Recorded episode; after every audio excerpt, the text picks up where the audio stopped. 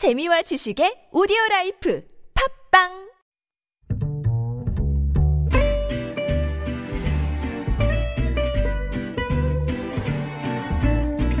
Good evening, everyone. Welcome to the evening show. 생활 방역 이틀 만에 지역사회 감염자가 나왔습니다. 강원도 홍천 여행에 이태원 클럽 등을 방문한 것으로 알려져서 집단 감염 우려가 나오고 있습니다. 문희상 국회의장이 여야가 끝내 합의하지 못하면 내일 오후 헌법 개정안 논의를 위한 본회의를 열겠다며 직권상정 방침을 밝혔습니다. 또 다음 주 중에는 과거사법 등 민생법안 처리를 위한 본회의가 반드시 열려야 한다고 강조했는데요.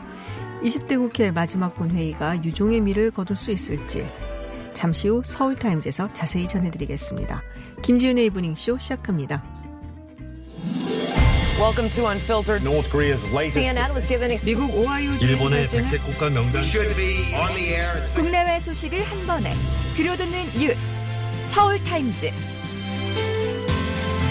네, 서울타임즈 시간입니다. 오마이뉴스 박정우 기자, 프레시안 곽재훈 기자와 함께합니다. 어서 오세요. 안녕하십니까. 안녕하세요. 네, 우리 작가분들이 네. 이 두 기자분들을 띄워줘야 된다고 꼭 이벤트를 해달래요. 오, 예, 두 네. 분의 실물이 궁금하시면 유튜브, 네, TBS FM을 들어오시면 보이는 라디오로도 함께하실 수 있다고. 저희가 마음에 안 드시는 것 같은데. 뭔가 깊은 뜻이 있는 것 같기는 해요. 제 생각에도. 네. 근데 하여튼간에 예. 그렇습니다. 궁금하시면은 유튜브로 들어오시면 되겠습니다. 굉장히 자신 있나 본데요, 박정우 기자는. 아니요. 오늘 자신 있는 이유가 있어. 이따가 전해드릴 텐데. 별로 추천드리진 않겠습니다. 알겠습니다. 네, 제가 오프닝에서도 언급을 했습니다만은 이 용인에서 확진자가 나왔습니다. 근데 이태원 클럽을 우리가 뭐 클럽 하핑이라고도 이야기를 네. 하잖아요. 5군데를 들렀어요. 그래서 이 집단 감염이 나오는 것이 아니냐라고 우려가 나오고 있습니다. 그렇습니다. 용인시 거주 29세 남성 A씨가 네. 1일 오후 밤 11시부터 다음날 새벽 4시까지 5시간 동안 이태원에 있는 클럽 5군데를 간 것으로 조사가 됐는데요. 이 5개 클럽 합하면 한 2,000명 정도의 사람이 있었다라고 좀 추정이 됩니다.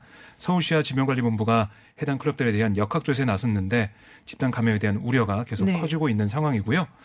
용산구 관계자는 뭐 역학조사가 진행 중이어서 아직 정확한 클럽 내 접촉자는 모른다라고 얘기를 하고 있고 CCTV를 보면서 파악을 하고 있다고 합니다. 근데 이게 참 쉽지가 않은 작업이고 좀 시간이 걸리죠. 언론 등을 통해서 지금 이름이 알려진 곳 중에 하나가 킹클럽인데요. 네네. 킹클럽이 SNS에 입장을 냈어요, 오늘. 이 지역사회 확진자가 방문한 사실을 확인해 알려드린다. 입장 시 발열 체크, 방역록 작성, 재입장 시 필수 손소독, 마스크 착용 이런 절차를 거쳤지만 확진자 동성에 노출이 됐다라고 얘기를 하고 있습니다. 이 킹클럽 포함해서 A씨가 다닌 이태원의 클럽, 그러니까 성소수자들이 주로 다니는 클럽으로 좀 알려지고 네네. 있습니다. 근데 지금 말씀하신 것 때문에 사실 이제 성소수자 클럽이라고 해서 이게 이 부분이 사실은 굉장히 좀 도드라지게 보도가 되고 그래서 이 보도에 좀 문제가 있는 게 아니냐. 그리고 또 하나 걱정은 강제 아우팅이라고 우리가 이야기를 하죠. 네, 사실 굳이 이야기하고 싶지 않은데 이 일 때문에 아우팅이 되는 그런 일이 생길 것 같다라는 이야기 우려들이 좀 나오고 있습니다. 네, 그렇죠. 이제 이를테면 이제 이 확진자가 그 갔던 그 장소에 있었다는 것으로 이제 다른 사람들의 동선을 이제 공개를 하게 되면 네. 뭐 예를 들면 뭐 동성애자들이 주로 가는 그런 클럽인데 거기에 갔다는 사실이 이제 알려지게 되면 그게 일종의 아우팅이 될 수 있는 거고요. 그리고 사실 이게 그 특히 이제 뭐 이제 기독교 재단 에서 이제 하는 언론사에서 이걸 막 단독이라고 보도를 했는데 네네. 사실 이게 코로나 바이러스가 뭐 이성애자한테는 전파가 안 되고 동성애자는 전파되고 뭐 이런 것도 아니니까 사실 이거는 그냥 뭐 유흥업소 내지는 그냥 클럽이라고만 보도를 해도 충분한 사안이었는데 좀 어떻게 보면 불필요한 방금 말씀하신 대로 그런 인권침해 소지도 있는 좀 그런 성격의 보도가 아니었나 싶습니다. 네. 네, 뭐 어쨌든 이제 논란하고 비난이 좀 계속 나오자 이 당사자 이 A 씨가 SNS에 글을 좀 남겼어요. 그러니까 이태원 클럽에 호기심에 갔다. 내 잘못이다라는 내용의 글을 남겼는데 네. A씨와 함께 클럽에 간 이 31세 남성 B씨도 코로나19로 확진이 됐습니다. 그러니까 지금까지 방역당국이 57명에 대한 신원을 파악해서 검사를 했는데요. 그중에 한 명이 감염자로 밝혀졌는데 문제는 이 남성이 해외여행 이력이 없고요. 기존 방역망에 잡히지 않는 지역사회 감염자로 분류가 네네네. 돼요.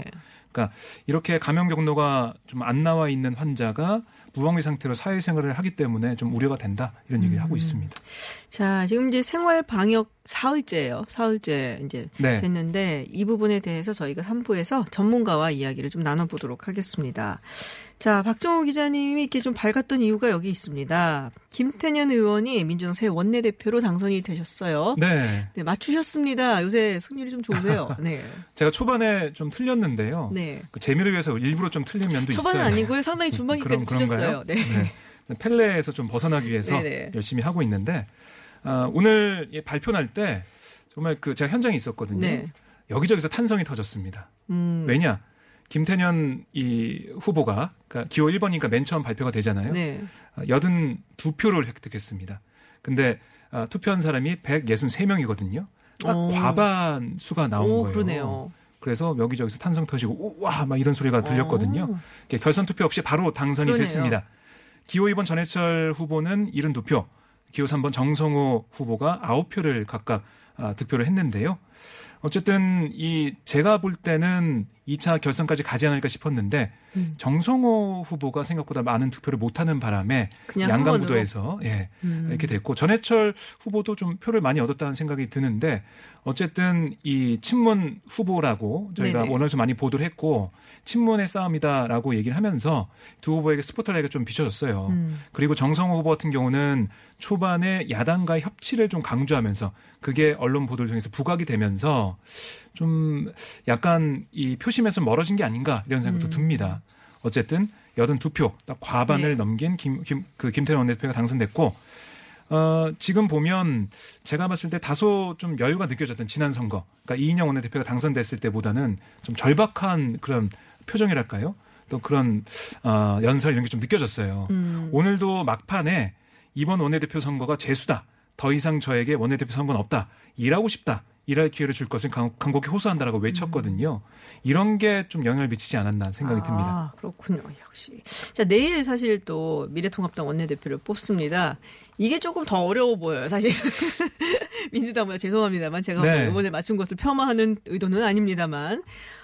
근데 그 전에 토론회를 5시간 한다라는 얘기도 있고, 이제 초선 의원들 중심으로 또 이야기가 많이 오가고 있는 것 같아요. 어떻습니까, 분위기가? 근데 이게 원래 이제 어제 미래통합당 그 선관위에서 발표를 하기로는 네. 한 5시간 정도 이제 총 걸릴 것이다 이렇게 발표를 했는데 좀 아까 이제 세부 일정표가 나왔는데 네. 봤더니 5시간까지는 아니고 10시부터 시작해서 한 2시 정도까지 끝내는 걸로 지금 그 조정돼가지고 나왔습니다. 네네.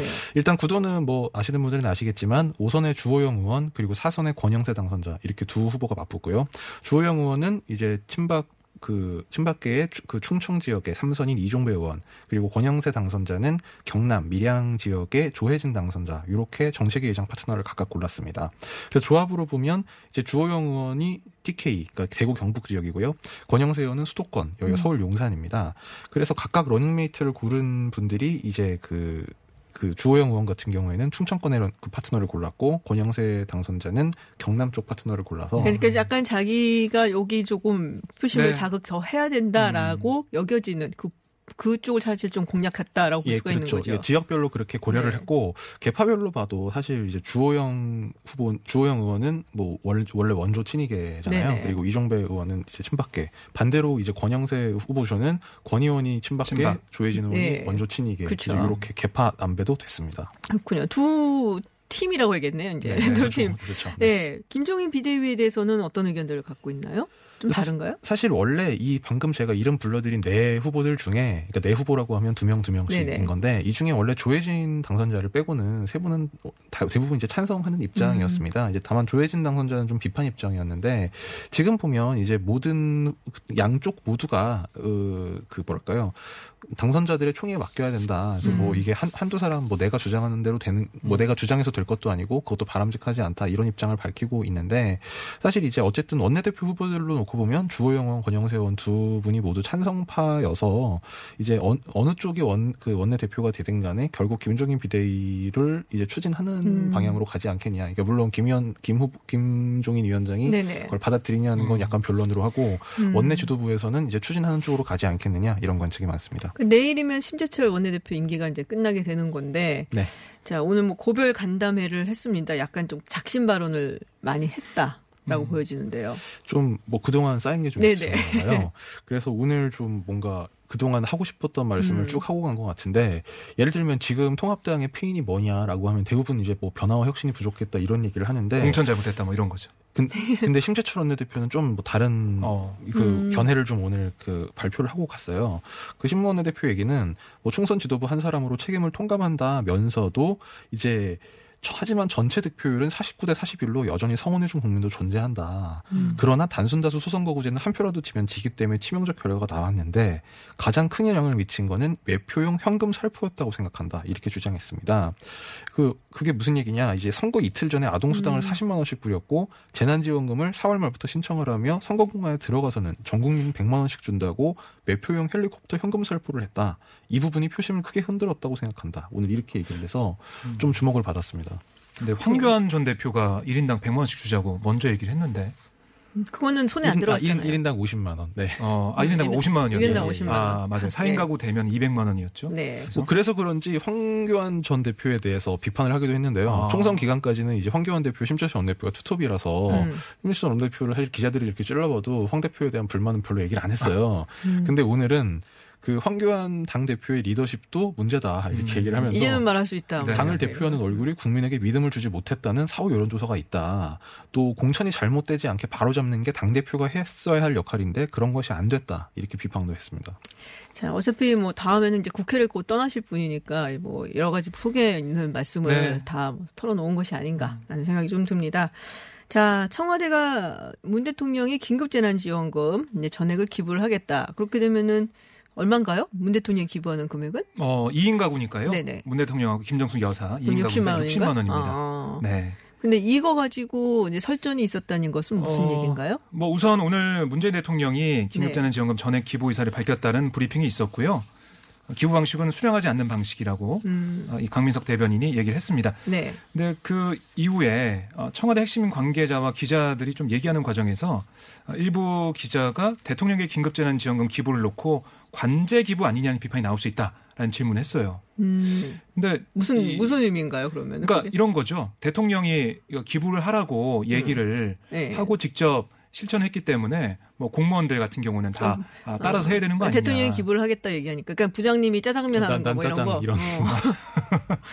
난 탕수육 뭐 이렇게 그럴 순 없지. 뭐 그런 얘기인데 거기에 대해서 청와대 핵심 관계자는 좀 어떻게 보면 발끈했다고 해야 되나요? 관제 기부 등을 운운하는 것은 국민을 모욕하는 것이다라고 강조를 했습니다. 그러니까 정부가 기부를 전혀 강요하지 않고 있다. 그러니까 관제 기부라는 거는 사실 해라 뭐 강요를 하거나 얼마씩 해라. 그 어떤 금액을 정해주거나 이런 게 관제 기부지 않냐 이런 뜻으로 해석할 수가 있는데요. 그러니까 자발적인 방식의 기부다. 그리고 기부금 자체가 어디 따로 딴 주머니에 가는 게 아니라 고용보험기금으로 들어가서 일자리 이런 분들한테 도움이 되는 거다. 이런 설명을 했습니다. 근데 일단은 대통령께서 이제 기부 그러면 일단 내각은 다 기부를 일단 하는 걸로 생각을 해야 되지 않을까요? 일단 청와대 관계자 얘기도요. 네. 재난지원금과 관련해서는 기부의 길과 소비의 길이 있다. 또 일부 기부하고 일부 소비할 수도 있고 기부하지 않을 수도 있다면서 소비도 충분히 의미가 있다. 이렇게 얘기를 하긴 했습니다. 그렇죠. 소비도 또 의미가 있습니다. 또 그래서 청와대 참모진들을 그럼 단체로 기부하는 건가요? 이렇게 누가 물어봤는데. 똑같은 질문을 했네요. 네. 기부는 자발적으로 하는 거지 단체로 하는 건 아니다. 이렇게 답했습니다. 선택을 할 수 있는 거니까요. 네. 대통령 기부했다고 해서 뭐 국민들도 따라서 기부하는 건 아니지 않습니까? 그렇죠. 네. 네. 우리 박정우 기자가 이제 이런 거 꼭 전문으로 얘기를 해주셔야 돼요. 우리 마스크 때도 그랬었고. 자, 긴급재난지원금 궁금해 하시는 분들이 굉장히 많아요. 네. 정확히 뭐 어떻게 어디에 쓸 수 있는지 또 그렇죠. 어디에는 또 쓸 수 없는지 이런 것 좀 가이드라인 나온 거 있으면 설명을 해주세요. 우선 제일 중요한 게 뭐냐면 쓰기 전에 물어봐야 됩니다. 어디다가? 긴급재난지원금을 쓸 수 있는 곳입니까? 그게 제일 정확해요, 사실. 근데 가이드라인은 저희가 줄 수 있는데 각각 상황마다 다르거든요. 그래서 그걸 꼭 물어봐야 된다라는 말씀을 드리고요. 쓰기 전에 미리 물어봐야 되는 상점에서. 그렇습니다. 네. 그러니까 백화점, 대형마트, 온라인 쇼핑몰 그리고 유흥업소 여기는 안 됩니다. 이걸 꼭 알아두셔야 되고요. 그러니까 업종 범위 같은 게 아동 돌봄 쿠폰 받으신 분 계실 텐데요. 동일하다고 보시면 되겠고요. 그리고 복권이나 귀금속 구매. 그리고 노래방, 골프장에서도 사용할 수 없습니다. 이렇게 얘기를 하고 있고 또 동네 병원이나 한의원 등에서는 사용할 수 있지만 규모가 큰 대학병원에서 사용이 제한되고요. 네. 그리고 학원비, 이거 많이 궁금하실 텐데 네네네. 학원비는 사용 가능합니다. 학원비는 사용 가능하고요. 네. 그리고 유류비, 이것도 운전하시는 분들 관심 있잖아요. 사용 가능합니다. 쓰실 수 있고요. 그리고 가맹점 형식으로 운영하는 연매출 10억 미만의 프랜차이즈 빵집이나 편의점 사용할 수가 있어요. 그럼 연매출이 얼마인지 어떻게 알지? 물어보세요. 그러니까 가서 물어봐야겠네. 아, 예, 물어보십시오. 그렇군요. 배달 앱. 저도 이거 굉장히 중요하게 생각했는데 음식을 배달할 경우에는 현장 결제 방식으로 할 수 있습니다. 아, 그러니까 온라인 결제가 아니라 그렇습니다. 현장 결제. 현장에서. 딱 받으면서 하는 결제 말씀이신 거죠? 네. 그리고 상품권 이 거스름돈 받을 수 있냐 이런 질문도 좀 하고 계시는데요. 10,000원짜리 지역산 상품권은 80% 이상 사용하면 거스름돈 받을 수 있어요. 그리고 30,000원, 50,000원 같은 더 큰 금액권은 60% 이상 써야 거스름돈을 받을 수가 있습니다. 그리고 이게 신용카드나 체크카드 같은 경우는 세대주한테 지급이 돼요. 네. 그러니까 세대주, 신용카드, 체크카드 여기에 들어오기 때문에 세대주가 뭐 대표로 이제 쓸 수 있는 그런 상황이 되겠고요. 저희 집 세대주가 제 아내이기 때문에 네. 그걸 제가 알고 난 다음에 좀 관심이 많이 떨어진 것 같아요. 네. 굉장히 영혼 없는 표정으로 얘기를 하고 있어요 지금. 네, 세대주한테 네. 들어온다는 점 명심하시기 네. 바라겠습니다. 알겠습니다. 고맙습니다. 네. 자, 취임 3주년이 됐습니다, 벌써. 네, 문재인 대통령 오는 10일에 대국민 연설에 나서기로 했는데 어떤 내용이 담길 것 같으세요? 네, 그러니까 5구 대선이니까 이제 토요일 네. 때 3년이 되고 그 이튿날이 이제 3주년 다음 날이 되는데요. 그날 오전 11시에 춘추관에서 문재인 대통령이 대국민 특별연설을 한다고 오늘 청와대가 밝혔습니다. 이번 특별연설에서는 이제 코로나19 사태 해결 방안을 제시하는 동시에 남은 임기 2년 동안의 주요 국정과제 수행 관련 이제 내용이 담길 걸로 당연히 전망이 되고 있는데요. 오늘 청와대 고위 관계자 얘기를 들어보면 일단 연설에 코로나19 사태를 어떻게 풀어갈지 총체적 계획이 담길 것이다 이렇게 얘기를 했고 또 국정에 대한 전반적인 계획 혹은 시간표를 만들고 어떻게 국민들에게 알릴지 고민하고 있다 이렇게 얘기를 했습니다. 조금 힌트가 될 수 있는 걸 보면 오늘 이제 대통령 직속 국정기획위원회에서 그 인문사회연구원과 같이 이제 그 코로나19 위기 극복 방안 토론회를 열었는데요. 이제 여기에서 보면 뭐 그 물론 뭐 재계 또 노동계 입장을 대표해서 나온 이제 토론자들이 각자 이제 입장을 충분히 잘 설명을 했습니다만 아무래도 이제 정부 여당 쪽에서 기조가 뭐냐 이게 많이 궁금하실 텐데 김진표 더불어민주당 의원이 축사에서 어떤 전문가는 우리가 IMF 구제금융 때처럼 GDP 30% 정도를 공적자금 투입으로 위기를 극복하면 선방안이냐 이런 의견도 낸다. 600조가량 금액이다. 확대 재정 방향으로 시사를 했습니다. 뭐 이거는 전 세계적인 방향이긴 한데 요 뭐 아무래도 사이즈를 두고 여러 가지 네. 이야기가 있는 것 같긴 합니다. 국회 이야기 좀 해보겠습니다. 문희상 국회의장이 내일 본회의를 열겠다라고 밝혔는데 지금 이제 국민개헌발안제 이거 네. 걸려 있는 거죠. 그렇습니다. 네. 이게 9일까지 처리하지 않으면 폐기가 돼요. 그러니까 헌법 개정안의 경우 발의 60일 이내 의결해야 되기 때문인데요. 주말인 9일은 뭐 본회의를 개최하지 않으니까 내일 금요일이 마지막 기회죠. 그러니까 국회의장, 그러니까 입법부의 수장으로서 이거를 뭐 그냥 두고 의결하지 않고 그냥 넘길 수는 없다는 거예요. 근데 통합당 입장에서는 본회의에 대한 좀 시큰둥한 모습, 뭐 참여하지 않을 그런 상황으로 좀 보여지는데 어쨌든 뭐 통합당과 다른 당들을 좀 어떻게 보면 압박하는 그런 하나의 방안으로 저는 읽혀져요. 그러니까 지금 근데 뭐 여기는 합의해라 뭐 이런 거죠. 원내대표 경선도 있고 지금. 그러니까 내일 네. 그 마라톤 토론을 통해서 점심에도 김밥 먹는데요. 통합당 의원들이 네. 힘도 많이 좀 모자르고 이럴 것 같아서 본회의가 안 열릴 것 같다는 생각이 듭니다. 아니 뭐 김밥이 아니라 여야 합의만 되면 뭐 김밥이 아니라 뭐 점심을 굶더라도 당연히 가야 되는데 예. 이게 근데 심재철 원내대표가 어제 그저께 원내대책 회의를 하면서 이제 지난주에 이제 여야가 합의를 한 것처럼 합의를 했다고 보도가 됐다가 이제 이걸 통합당이 번복을 한 셈인데요. 여기에 대해서 자기가 번복한 게 아니다. 이게 내가 이인영 원내대표한테 얘기할 때 어차피 안 되니까 그냥 그 뭐 그러면 여시오 이제 이런 식으로 얘기를 한 거지. 어차피 안 되니까 개최 합의한 것처럼 얘기하는 것 자체는 뭐 왜곡이다 이제 심 원내대표는 이제 그렇게 주장을 하면서 이제 내일은 어차피 원내대표 경선을 여는 당선자 총회 의원총회가 있기 때문에 이제 자기들은 참석할 수 없다 이런 주장을 밝혔고 또 지금 원내대표 후보 2명도 뭐 권영세 당선자나 주호영 의원이나 뭐 예를 들면 뭐 지금 20대 국회 자녀 법안을 처리하기 위해서 민생 법안 처리를 위해서 다음 주에 또 본회의를 하는 뭐 그거는 이제 원내대표 원내대표 지도부가 꾸려지면 협의해볼 수 있는 문제인데 내일 본회의는 안 된다. 이런 입장 공통적으로 밝히고 있습니다. 네. 지금 3154님께서 청취자분이신데 문자 보내주셨어요. 궁금하시다고 지역화폐 계산 후에 현금 영수증도 할 수 있는지 궁금하다라고 문자 보내주셨는데요. 저희가 막 이제 급하게 좀 찾아봤어요. 네. 제가 알기로는 할 수 있는 걸로 네. 알고 있는데요. 네. 지역화폐로 네. 하고 현금 영수증 처리가 가능하다고 합니다. 그렇습니다. 네, 도움이 되셨길 바라고요. 여러 가지 질문들 많으신데 가장 정확한 것은 어디서 쓸 수 있는지는 쓰려고 예정을 하고 계시는 곳에 물어보시는 것이 가장 정확할 것 같습니다. 네. 그러면은 지금 뭐 통합당이 참석을 할지 안 할지 대체로 안 할 것 같다는 의견이 조금 대세인 것 같은데. 네, 내일 근데, 아마. 네, 그 외에 이제 다른 민생 법안도 사실 있잖아요. 처리를 해야 되는 거. 그렇습니다. 그거는 네. 이제 내일 선출될 통합당 원내대표한테 좀 협상이 달려 있는 거죠. 김태년 원내대표는 열어야 된다는 입장이고요. 민주당은 네네. 계속 얘기를 하고 있죠. 그 형제복지원 그 피해자도 계속 의원회 간 지붕에서 농성을 하고 있습니다. 그 밑에 소방 매트가 좀 깔려있긴 한데요. 많이 걱정되는 상황이거든요.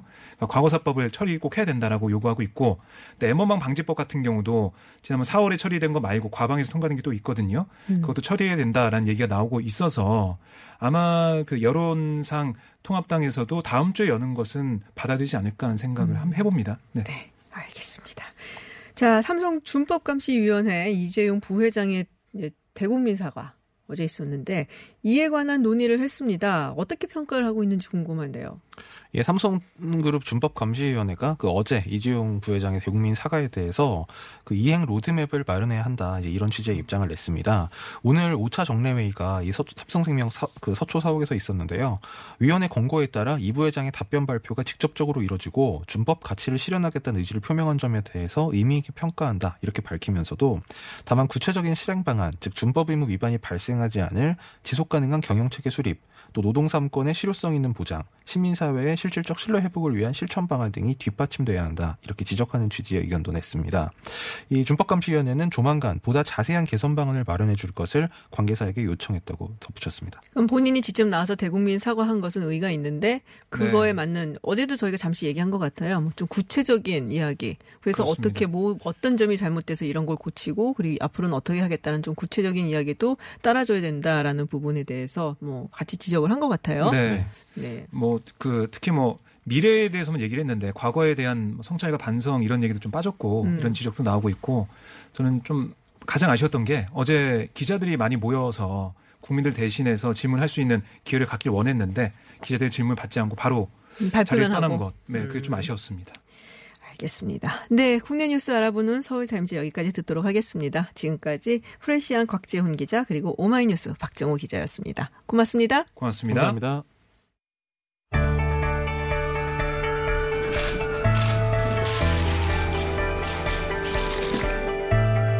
뉴스의 중심, 화제의 인물을 만나봅니다. 스포트라이트. 국가 권력으로부터 피해를 입은 분들의 진상 규명을 위한 과거사법 개정안이 국회 문턱을 넘지 못하면서 논란이 있었는데요. 그런데 방금 전 여야가 20대 국회 임기 내에 과거사법을 처리하겠다는 뉴스가 나왔습니다. 네, 이 소식 그 누구보다도 반가워할 분이 계시죠. 지난 5일부터 국회의원회관 2층 지붕 위에서 고공 단식 농성에 돌입했던 부산 형제복지원의 피해자 최승우 씨 저희가 전화로 좀 만나보도록 하겠습니다. 안녕하세요.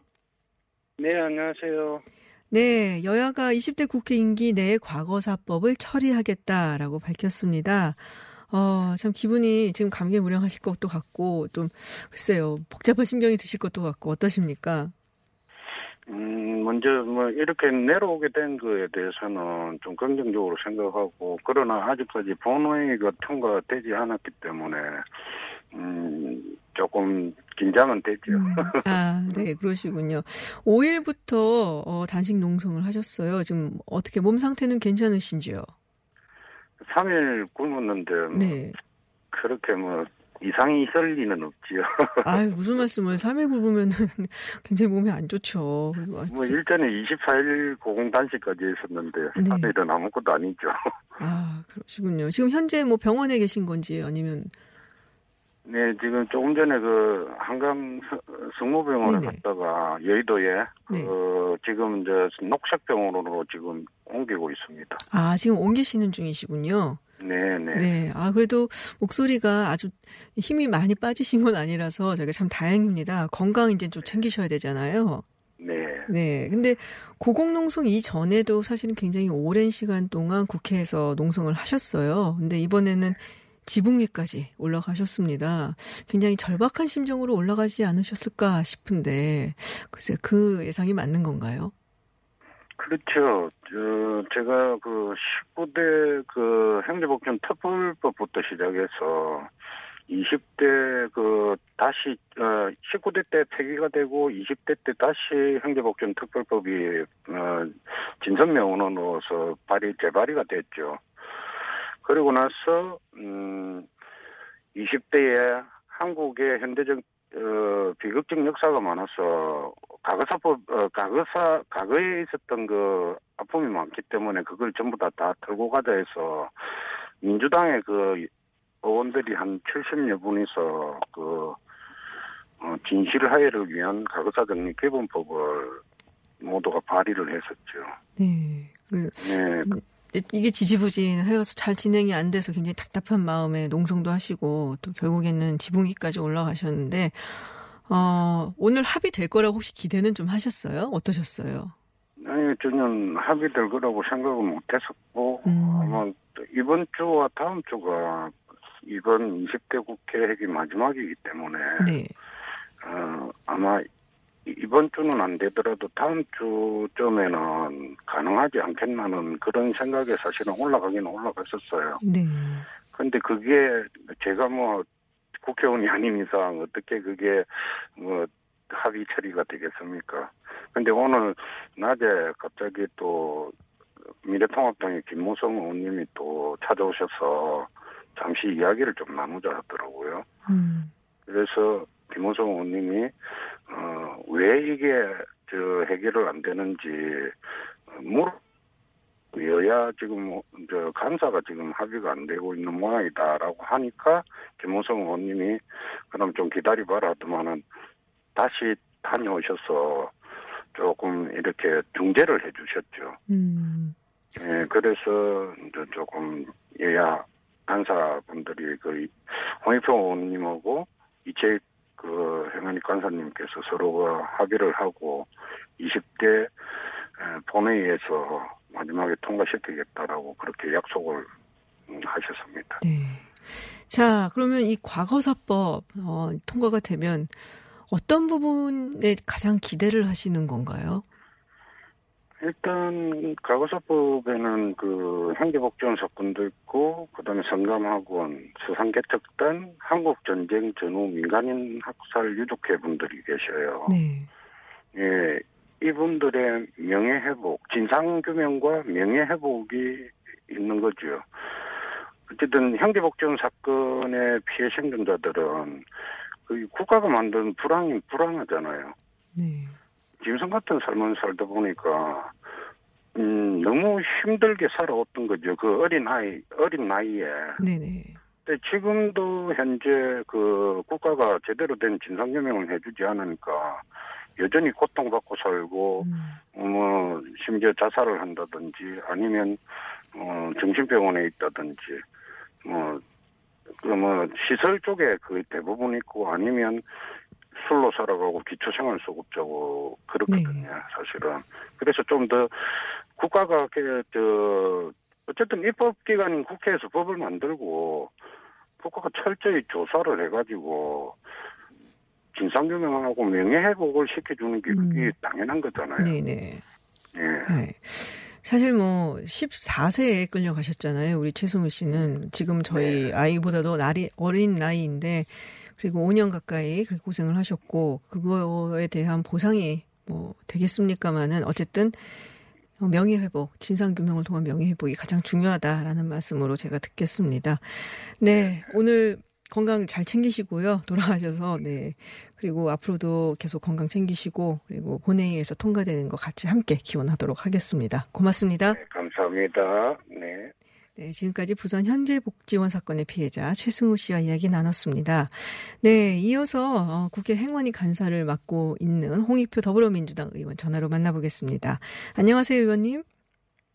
네, 안녕하세요. 반갑습니다. 네, 방금 전에 저희가 최승우 씨하고 인터뷰를 했는데요. 사실은 오전까지 통합당한테 이 법안 통과를 촉구하는 기자회견까지 가지셨는데 굉장히 좀 전격적으로 합의된 것인가 싶습니다. 어떻게 된 건지 과정을 좀 얘기해 주시죠. 사실 법안의 내용적인 측면에 대해서는 이미 한 2월 말쯤, 3월 초에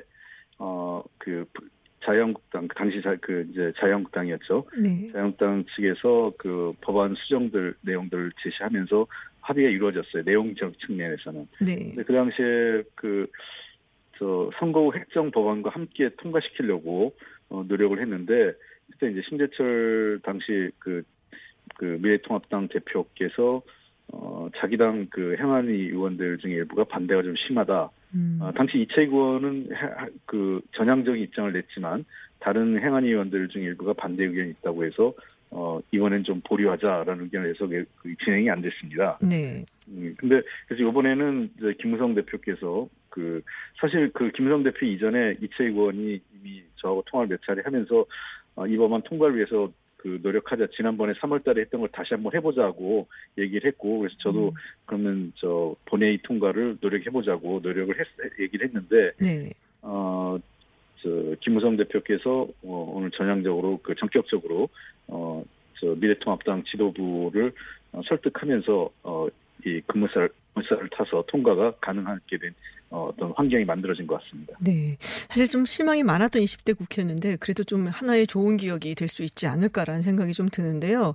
자, 아까 최승우 씨가 그리 본회의 통과가 가능할지 그때까지는 긴장의 끈을 놓칠 수가 없다라고 하셨어요. 우리 네. 의원님은 어떻게 보세요? 저도 긴장의 끈을 놓아서는 안 된다고 생각을 하고요. 꼼꼼하게 챙길 생각입니다. 다만 오늘 김무성 대표께서 여상규 법사위원장과도 통화를 했고요. 네. 처리 방식에 대해서도 기본적인 합의를 했습니다. 우리 당은 이미 이 안에 대해서 제가 그 당시 이인영 원내대표 시절이었는데요. 이인영 원내대표에서 당으로서는 이 처리 방식에 대해서 합의가 됐던 방식이거든요. 그래서 현재 법사위에 계류 중인 행안위에서 보낸 법안이 있는데 그 법안 원안을 통과시키고 본회의에서는 여야가 합의한 수정안을 수정 발의해서 그 수정안을 통과시키는 방식으로 일단 여야 간사 그리고 행안위 간사 그다음에 여상규 법사위원장하고 얘기가 된 것입니다. 그렇군요. 아직까지는 긴장의 끈을 놓칠 수는 없지만 그래도 좀 긍정적으로 바라보고 계시는 것 같아요. 네네. 네, 자 과거사법 우리 의원님께서 생각하시는 과거사법의 의미 조금 잠깐 들을 수 있을까요? 네, 이 과거사법은 2006년 노무현 정부에서 만들어졌다가 네. 2010년 6월에 중단 이제 활동이 만료됐거든요. 네네. 실제로 우리 과거 근현대사 즉 1945년 해방 이후에 국가 권력에 의해서 상당히 많은 민간인들이 학살당하거나 또는 인권유ደ를 당한 경우가 굉장히 많이 있습니다. 지난 벌써 한 70여 년이 넘는 기간이기 때문에 이 기간을 그 당시 한 4년여의 시간을 갖고는 매우 부족했었고 기간 연장을 해야 되는데 이명박 정부에서 연장이 안 됐습니다. 그래서 다시 이번에 최소한 조사 기간을 활동을 연장을 해서 다시 활동을 해서 진실을 밝히고 그 진실을 밝힌 것을 토대로 해서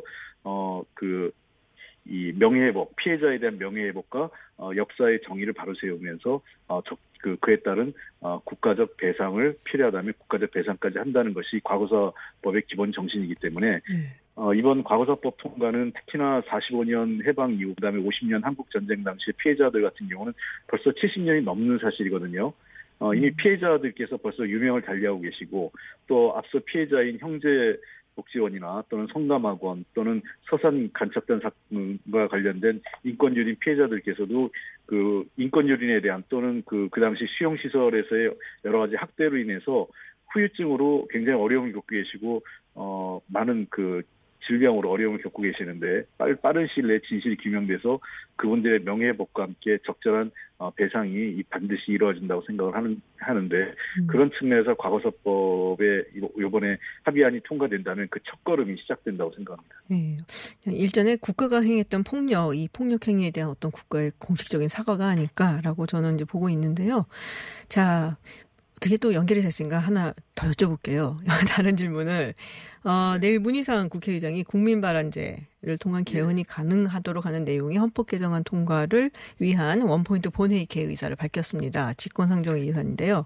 어떻게 민주당은 참여하는 겁니까? 통합당 측에서는 글쎄 잘 참여하지 않을까 싶은데. 헌법 개정안을 지금 발의를 한 거거든요. 네네. 의원들께서. 그럼 자유한국당을 비롯한 야당 의원들도 한 30여 분 정도 같이 공동 발의를 한 것으로 알고 있습니다. 네. 우리 당 의원들만 한 게 민주당 의원들만 아니라. 근데 이 법안은 법적 절차에 따라서 국회의장이 본회의에 부의하지 않으면 안 됩니다. 그게 국회의장으로서는 법적 책임을 다해야 되거든요. 네네. 그런 측면에서 내일 본회의에서 이 법안이 통과될지 안 될지와 관계없이 절차적으로 법적 절차에 따라서 본회의에 부의해야 되고 만약에 의결 정족수가 미달된다면 그것은 그로 인해서 이 표결 처리가 되지 할 수 없는 그런 상황이 되지 않을까 생각됩니다. 일단 내일 이 법안 이 헌법 개정안이 발의된 내용인 만큼 심도 있는 논의와 함께 여야가 함께 본회의장에서 논의해서 부결시키든 또는 가결시키든 어떤 처리를 법적 절차에 따라 이루어지길 기대합니다. 네, 알겠습니다. 네, 홍익표 의원님 오늘 말씀 고맙습니다. 네, 감사드립니다. 네, 지금까지 홍익표 더불어민주당 의원과 이야기 나눴습니다. 네, 잠시 후 3부에서는 지난 연휴 기간에 이태원 클럽을 다녀온 이후에 확진 판정을 받은 경기도 용인시 확진자 문제에 관련해서요. 이재갑 한림대 강남 성신병원 감염내과 교수 연결해서 자세한 이야기 들어보도록 하겠습니다. 저는 잠시 후 7시 김지은의 픽으로 돌아오겠습니다.